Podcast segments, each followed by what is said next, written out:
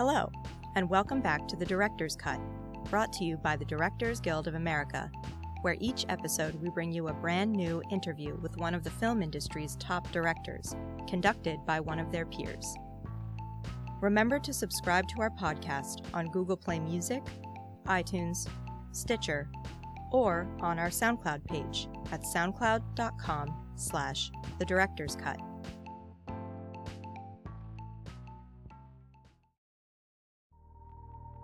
This episode features director Kenneth Lonergan's new film, Manchester by the Sea. The film tells the story of a Boston janitor who is shocked to learn that he has been made sole guardian of his 16-year-old nephew after the sudden death of his brother. He reluctantly returns to his hometown, a small Massachusetts fishing village, and attempts to deal with the life and family he had left behind. In addition to Manchester by the Sea, Mr. Lonergan's directorial credits include the feature films You Can Count on Me and Margaret.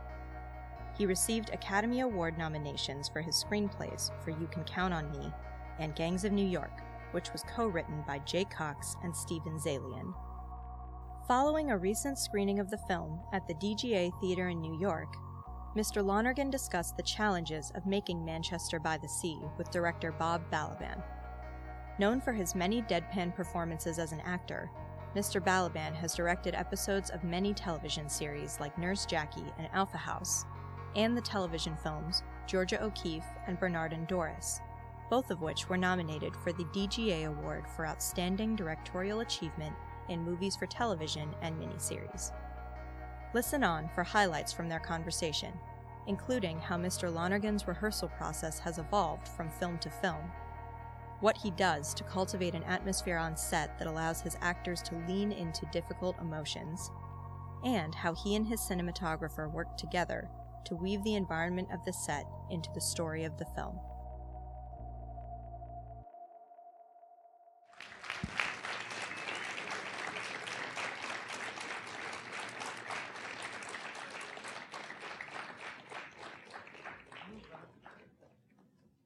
Well, congratulations, Kenny. Thank you. I'm not going to start with a question. I'm just going to start and say I loved this movie so much. I'm a huge fan. Thank you. And I have this sort of theory that if Chekhov were alive today and making movies and writing movies, he would be doing what you're doing, because it's so small and so big.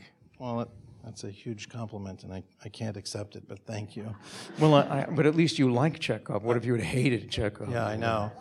I once met a director, actually, who said, "I'm not one of those guys who loves Chekhov." And I said to myself very silently, "So you're not one of those guys who's terribly bright." But maybe that was wrong of me. I don't know. Maybe it was just judgmental. So tell us a little bit about how this came to be.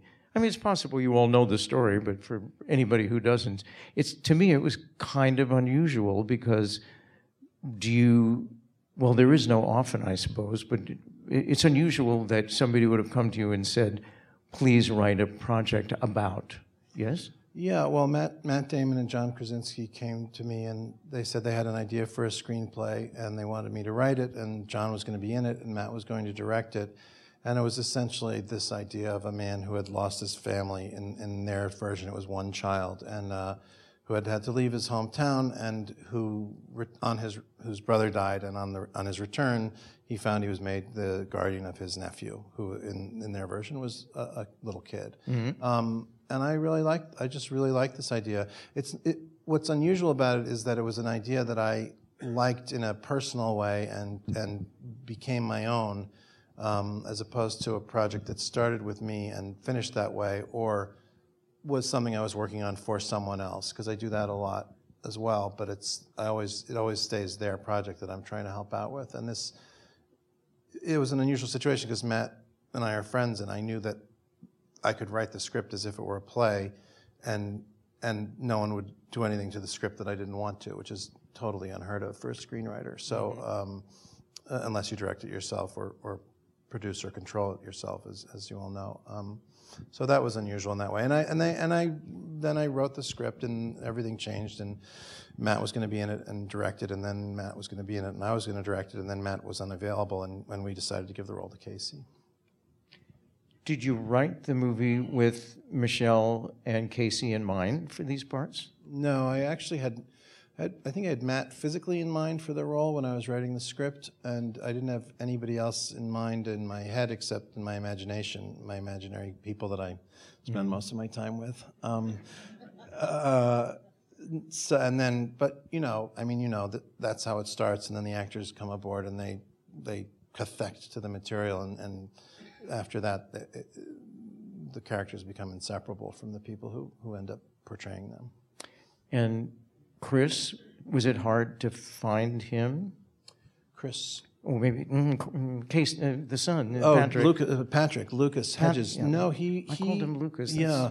No, because Chris Moore is one of the producers, so I didn't. He came along from the beginning. I could have really confused you there. Yeah, I got mixed up for a second because he doesn't appear in the film. Lucas just auditioned. You know, he's Peter Hedges' son. And I worked with him like 5 minutes ago when he was 10 and a half or 11. Yeah, it's just amazing. They changed very quickly. And he had he'd done 2 movies, I think, 2 or 3 movies as a kid or a little teen. And I auditioned a whole bunch of boys, and they were all really good. Most of them were excellent, and he just was the one I liked the most for the part. I made him audition 5 times, I think. Wow. Which was hard for both of us. I think harder for him, but I could feel his pain. But I couldn't afford to care that much because I had to worry about my own end. Well, he and Casey seem so related. I mean, it's just amazing. It makes me think when I watch the movie that how did you prepare them? Did they rehearse a lot together? What was that like? I actually rehearsed everybody, but not all at the same time because everyone's schedule was different. Casey was unavailable the 2 weeks before we started shooting, but he was available, and Lucas wasn't cast yet. Lucas was cast almost at the last minute because I had trouble making up my mind, and because it was such an important part. So they actually didn't get a lot of chance to rehearse together, and they just took to each other right away. Casey's extremely avuncular and paternal and kind and supportive, and Lucas, and in some way, and Lucas is very, in real life, he's very eager to please and wanting to do well, and he's not really like that character at all. So it was an interesting watching him turn into that kid. And they spent, I think it's lucky that some of our earliest scenes that we shot were in that car, because they spent a lot of time in that car together, and a lot of time, you know, we just did sequence, you know, whatever, you know, I forget what it's called now because my mind is going, but, you know, when you just do a series instead of saying cut, so they just drive around and they just do the scenes over and over again. Good way to get to know each other. It really was, and I think Casey really helped him to relax and feel comfortable, and they developed this great dynamic, and I used to love listening to them in between takes on the microphone because I'd be in the other car. And they'd just be chattering away, and Lucas would be chattering and giggling, and then he'd turn into Patrick and be all sullen and obnoxious, and it was great. Was there any improvisation in the movie? It feels so natural all the time, but I guess it's precise, but it just seems very, very spontaneous. Well, I think that's a tribute to the actors. There's no improvisation at all in the script except for the scenes on the boat. Well, just the very beginning of the movie with Casey with the little boy, that's all stuff Casey made up. I was on the camera boat, and I occasionally shouted suggestions. Did you use the sound from those takes, or was that something you did in post-production? No, that was from those takes. Wow. Well, we had this long ride. You know, the harbor in Manchester it's a pretty long ride to get out to the open water, and so we were filming, and it looked great, and they were standing in the back of the boat, and Kyle Chandler was in the wheelhouse, and the real guy who was driving the boat was crouched underneath, inside the wheelhouse, rather. Kyle was on the outside. There's 2 steering wheels, one indoors and one outdoors, depending on the weather. And so I just told Casey to start talking to him, and Casey's a really good improviser, and he just made up a lot of the dialogue about the islands and this and that. I made the suggestion to say that he and Randy were married on Misery Island. And that's all Casey, and then everything else, I can't, occasional word here or there, or a phrase, maybe, but the rest of it's scripted. Well, I guess the power of the story is so great that somehow Michelle Williams is just tremendous. But obviously she was able to keep that alive, and the transition where they're kind of crawling out of their grief is such a beautiful thing to watch. Yeah, I love that scene, and I love them for doing it so beautifully. And you know, we all worked on that scene. We talked about it a little bit, not really about the scene so much, but what had happened in between, and what, just so we were all on the same page with what was underneath the script and when the last time they had spoken was, and you know, just so everyone knew what the history was. And then I don't remember having to say much of anything for that scene. They rehearsed a little bit on their own. We rehearsed a few times around the table, and then they just. It was late in the shoot, so I think, and it got put off a couple of times because of scheduling changes, which I think was good. And it was just, you know, I think we were all anxious that it should go well because we knew how good it had to be and how important the scene was. But once we started shooting it, I knew it was. Wow. And Michelle, I believe I read somewhere, did a lot of homework. A lot. She spent time in the places both for her accent and I guess just to get used to being there. Yeah, she did. She's amazing. I mean, she's in a lot of scenes in the movie, but she comes in and out, and she has to do a lot of different things. And I was just amazed because she would just show up. We were all there the whole time, and she'd show up at the night of the fire, and then she'd watch her children burn down and go insane on the spot. And I just was blown away. And then the next week she'd show up and she'd yell at them about the ping pong and be really hilarious and dear. And then she'd show up again, and she'd do the next scene, and it was just, she just kept showing up and going away, and every time she came in, she just like had brought so much with her.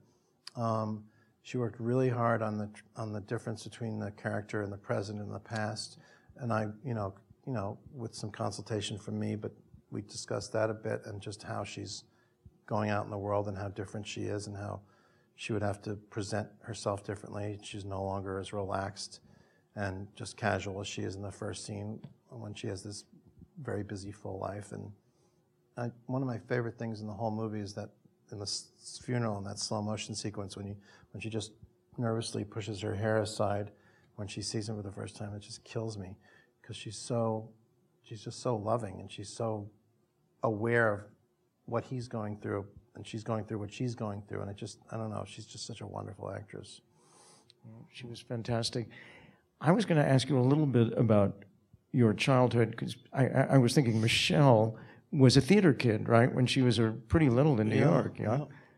And you became interested in theater at a pretty early age? Yeah, in high school, in 9th grade. I wrote my first play, and I think it was in 9th grade. It was a one-act ripoff of Network, which I had just seen. What? Do you still have it? I have it somewhere, yeah. You want to do it sometime? I don't know how well it really holds up. Okay.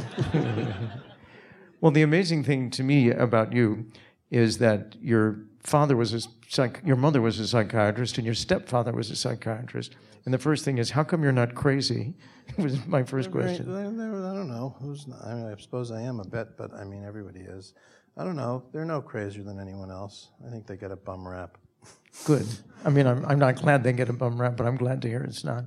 But growing up in your house, do you want to talk a little bit about how you got actual material from some of the and it must have been very affecting to the way you looked at the world and the way you became an artist, to hear stories around the table, and your parents would share, not, you know, they disguise things, but I guess you heard a lot of really interesting personal, unusual stories at home, yeah?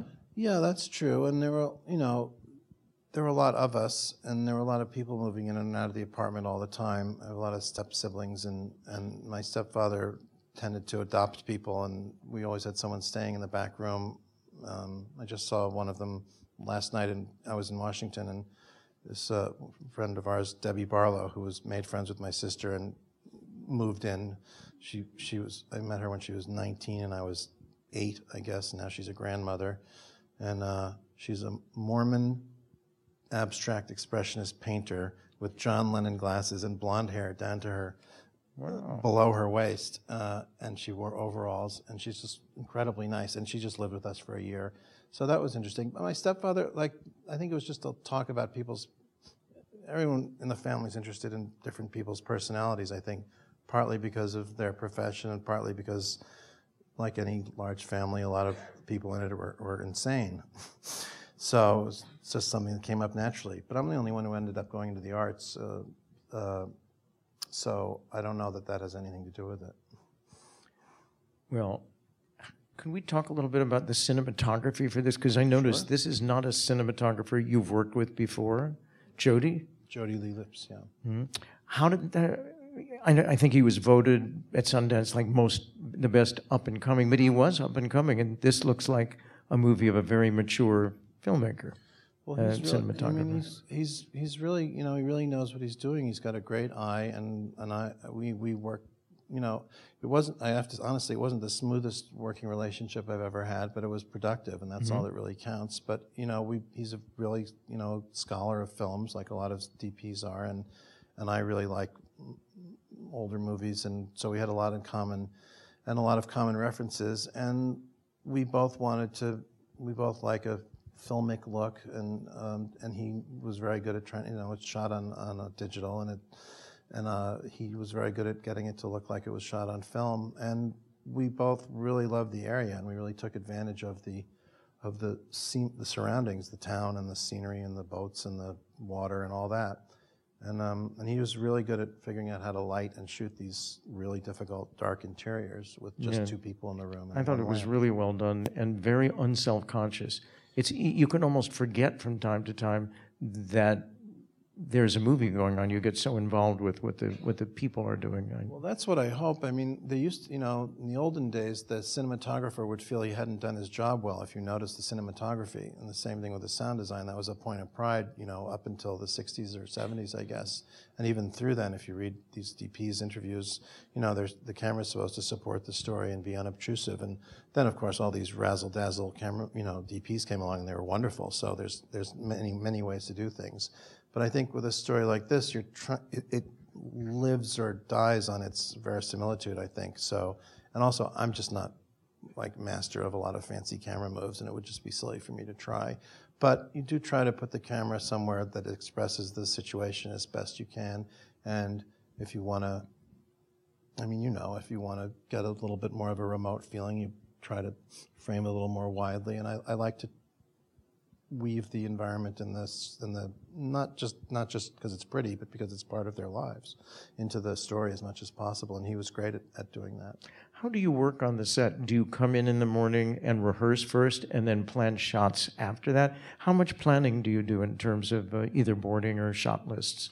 Well, it's only been, I've only done 3 movies, so it's different. It's been different each time. The first film we did, we shot listed the whole movie over 3 days. We just sat in a house, in one of the set. The main set was, we had rented it, and we just sat in the empty rooms and went through the whole script and shot listed everything, knowing that we could change it when we got on the set, but just so we would have a plan.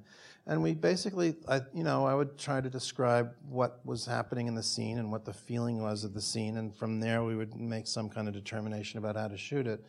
And I followed that through in my second movie. Margaret was shot in the city, and I had many more specific ideas about how to shoot that than I had the first time, partly because I'd never made a movie the first time before. And I also grew up here, and I had things I wanted to, ways I wanted to show the city that I hadn't seen before that mattered to me, and ways to show the characters in the city. And this movie, I think it was a little bit more improvised than either of those situations.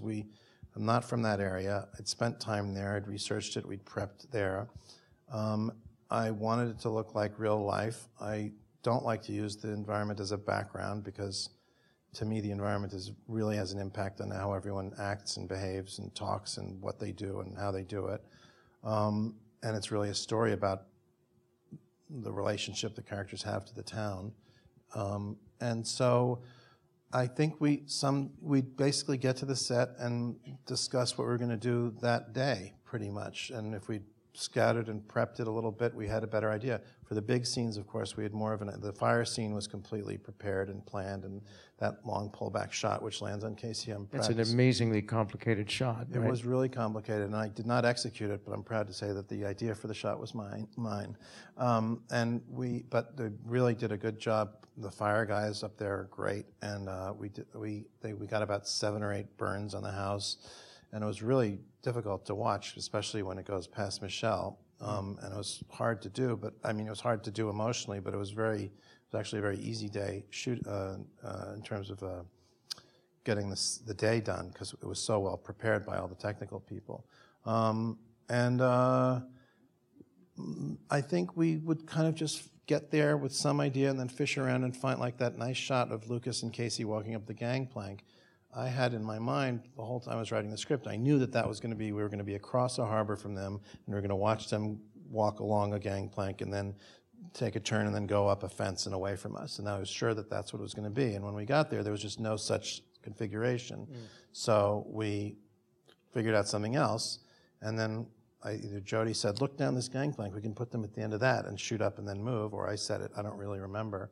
And we had them walk backwards doing the whole dialogue, so we knew where to start. Right. And I really like doing that kind of thing. It's really fun.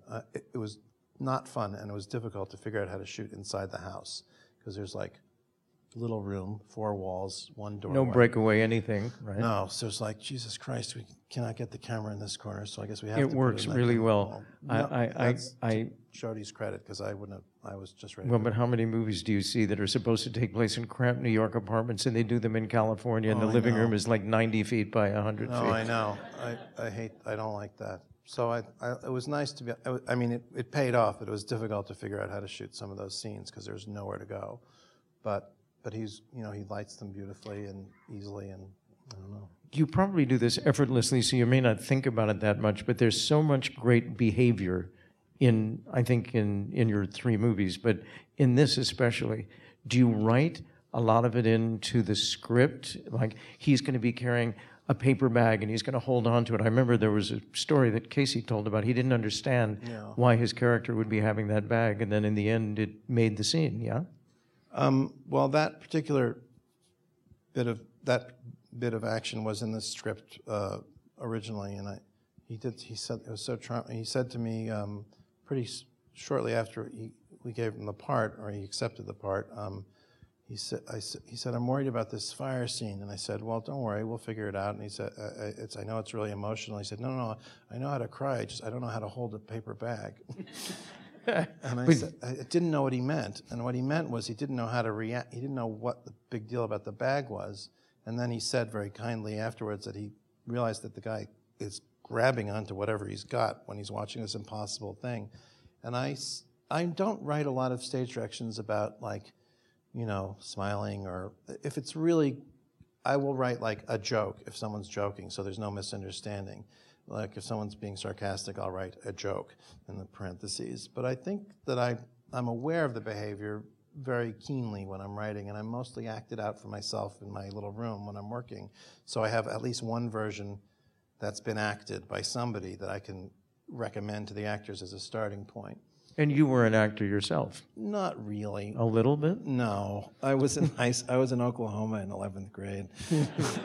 Were you Judd? I was Will Parker. Oh, everything's up to date in Kansas City. Everything's up to date in Kansas City. That's right. Oh. Little aviator glasses and an afro. How's your singing? It's not bad. I have no sense of time, so I could just sit here and not, they wouldn't have anything to ask you, but is it... No, we're fine. I'm fine. Well... I mean, if you guys are, I don't know. I was going to say... No, I acted in high school plays, and I really liked to act, and I didn't want to be an actor, so I didn't think I'd ever get the chance. So I put myself in my movies so that I could offer myself and accept... Are you in all your movies? I appear in each film, yes. Wow. This is my smallest part, actually. It's a good part. Thanks. I would have written a bigger part for myself if I'd known I was going to direct the film when I was writing it. Well, it's not fair to the other actors, yeah. I guess. There's something about the way you work with actors, how you write the script, how you shoot it, that has a wonderful in-the-moment feeling. And I think it's one of the reasons that every frame in this movie is so compelling. Everybody is always doing something without being busy. And the subtext is always, I mean, I'm so amazed. I've never... The way that grief is treated in the movie is so real, because it can be funny. The way you don't, in this movie, tell us how to feel, One of my favorite parts, actually, is the first 8 minutes of the movie, when you think it's just an outrageous comedy of some kind, which, what a great way to end up doing a movie that's so moving is you don't have to lead everybody there. The moving parts will be moving, and real life people laugh at funerals, even. They do. Well, thank you. Thank you. I'll take. Well, I don't want to compliment you that much. But no. I thank you. I'm thrilled to hear all that. I like it. I think that I don't know. I'm very focused on the behavior when I'm writing and when I'm trying to direct and trying to stay out of the actor's way. I'm very aware of. I was trained by Matthew Broderick's mother, Patricia Broderick, was my teacher. She's my friend. So I don't even like to call her my teacher, but she helped me with everything I ever wrote from the time I was in 10th grade till 6 months before she died, and she was very, very. She was trained at the Neighborhood Playhouse, and she coached her husband Jimmy Broderick, and she coached Matthew for most of his life. And she was a director and a writer and a painter and very brilliant. And she, from a very young age, from me being a very young age, very much focused me on the behavior and said this has to be acted. It's not just writing. It's not just it's not just nice words. Like someone has to say this, and they have to know what they're doing, and you should know what they're doing too. So I tried. That was always my orientation, and it's been helpful. And my favorite part of working is talking to the actors and getting in, trying to get inside the scene with them if they need it. If they don't, stay out of the way as much as you can. But if they want help or ask for help, or if I feel there's some piece of the scene they're not seeing or they're skipping over, I'll say, well, I think this thought is separate. I think this is three sentences, and it's not one thought, it's three separate thoughts, if that's helpful. And if it's helpful, that's great. And if it's not helpful, I'll try something else, or I just shut up. Well, whatever you're doing, actors seem to really feel very comfortable in your world and in the words that you create. I keep hearing that echoed by people who've been in your movies. Well, I think they do, because I really respect what they have to do, and I understand. I can't do it, really. I can do one. I have a very narrow range, and within that, when I'm acting, which is rarely, within that range, I'm fine. But if I have to go outside of it, I don't know how. So I understand that actors have to literally believe what's happening the whole time they're doing it, or they're very unhappy and feel very exposed and terrible. And so all I ever try to do is get them to that point where they feel like they have a foundation and they can really, and I occasionally will say, Lucas who's very green, he's wonderfully talented, and he's incredibly accomplished, I think, but he's also very, he's very self-castigating, and he'd say a line and be like, oh, that sucked. And I'd be like, Lucas, listen, if you feel that it sucked, don't stop talking and say it sucked, because I can't really do anything with that. And he said, well, dude, what do I do? Like, I don't know. I just feel like I'm totally phony. And I'm like, if you don't know what you're doing, just look at Casey and do whatever you see in his face, just react to that. If you're lost, count on your scene partner and not on your own tortured hatred of yourself, because that's not really going to help you. It's like, oh, thanks. So, well, he's very lucky he got to do work with you and do a part of such tremendous depth, actually, I think. Well, thank you. He's, I mean, again, all you can do is nudge and help a little bit. They really have, mostly it's casting, as I'm sure everyone here knows. Can you tell the story about Mark Ruffalo and the moth? Do you feel like telling that story? Have you told it too much? I've never told that story. It's, okay. I don't have a story about that. He just was doing this scene on a porch, and this moth flew into the frame, and if you've seen the movie, it's a really beautiful moment, because he's so in the situation. He's talking to Lori Linney on the porch, and they're having a non-contentious conversation, and they're smoking a joint together outside, and there's this moth lands on his hand, because we were on a real porch in the real country, and he just sort of very, I read about it recently, someone described it really beautifully, he just kind of took the moth onto his hand and just kind of looked at it for a while, and then it flew off, and they kept doing the scene, and it was great, and it was clearly great, and so apparently, I don't remember this, but he says that I then rushed over and said, my God, the moth. It must have been hard to get a second take out of the moth. It was very difficult. We tried. We were there all night. We were waiting for that moth to come back. No, but it's weird, because I try to prepare really well in the script anyway, and I don't tend to deviate from the script very much, if at all. I might think of some new lines on the set and give them to the actors. But I don't think of myself as a controlling person. And I do think the most interesting thing is whatever's happening between the actors. You know, that's all there really is to watch. And when you're doing a play, they know what they're going to say. They've done the play before. They'll be doing it again. The only new thing is what they know what the lines are. The only new thing is the behavior that night between each other and with the audience in a play. So that's really what I'm most interested in. But I also really do like them to say the lines as written, you know, as best they can. But all these accidents that happen on the set are just great. And you know, the gurney that wouldn't go. Oh, that was an accident? Completely. Oh, my God. You mean that whole struggle where they were really struggling? Yeah, they couldn't close the gurney. Oh. And then it falls down. And it falls down, and they struggled, and it went on and on and on. And she's almost dying of smoke. Oh, it's horrible. And they're just, everyone's just suffering. And I'm like back behind the camera like, this is great. And then, but it took a really long time, and then I had that, and I went up to those guys, and they're the real Manchester EMS guys, and I said, do you guys want to practice with the gurney? We can take a break. We're on schedule. We can just take 15 minutes, 10 minutes. You guys just want to practice a little bit. And they're like, no, we got it. It's okay. We got it now. And then that took twice as long the next take. So I was thrilled again, and I knew it was something to use. But all the time these accidents happen, and I always end up using all of them. There's a scene in You Can Count on Me, my first movie, where Matthew Broderick and Lori Linney are making out in a car, and he cracked his head on the ceiling, and they both cracked up, and I immediately put it in the movie because it was such a nice moment for, you know, instead of like all steamy in the car, like they actually were just laughing like real people. And so I don't ever like make those happen manipulatively on purpose, but I think it would be good to learn to be more, to create an environment where more of that can happen. But I think you do create that environment, and I think it happens a lot in your movies, and as you know, but I'm sure we all realize the same thing, so much of directing is literally the atmosphere that you create in which people can feel comfortable to do what they actually feel like doing. No, that's true. Okay, well, I'll try to do it some more. Okay, yes, keep doing it. What are you doing next? I don't know. I have ideas for things, but I don't know which one's going to take. I really don't know. I've had a lot of assignments that I've been, you know, writing assignments and this or that over the last few years. So I finally cleared the last one off my schedule, and I'm hoping that some incredible wave of creative spontaneity will sweep over me, like in half an hour and so or later tomorrow, and I'll embark on some great new project, but I'm not sure what it'll be. Well, I'm sure it will be great. Thank you so much. And thank you all for coming.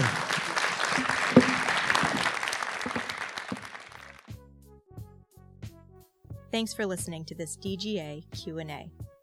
Check out past episodes of the podcast by subscribing wherever you listen to podcasts or on our website at dga.org/podcast.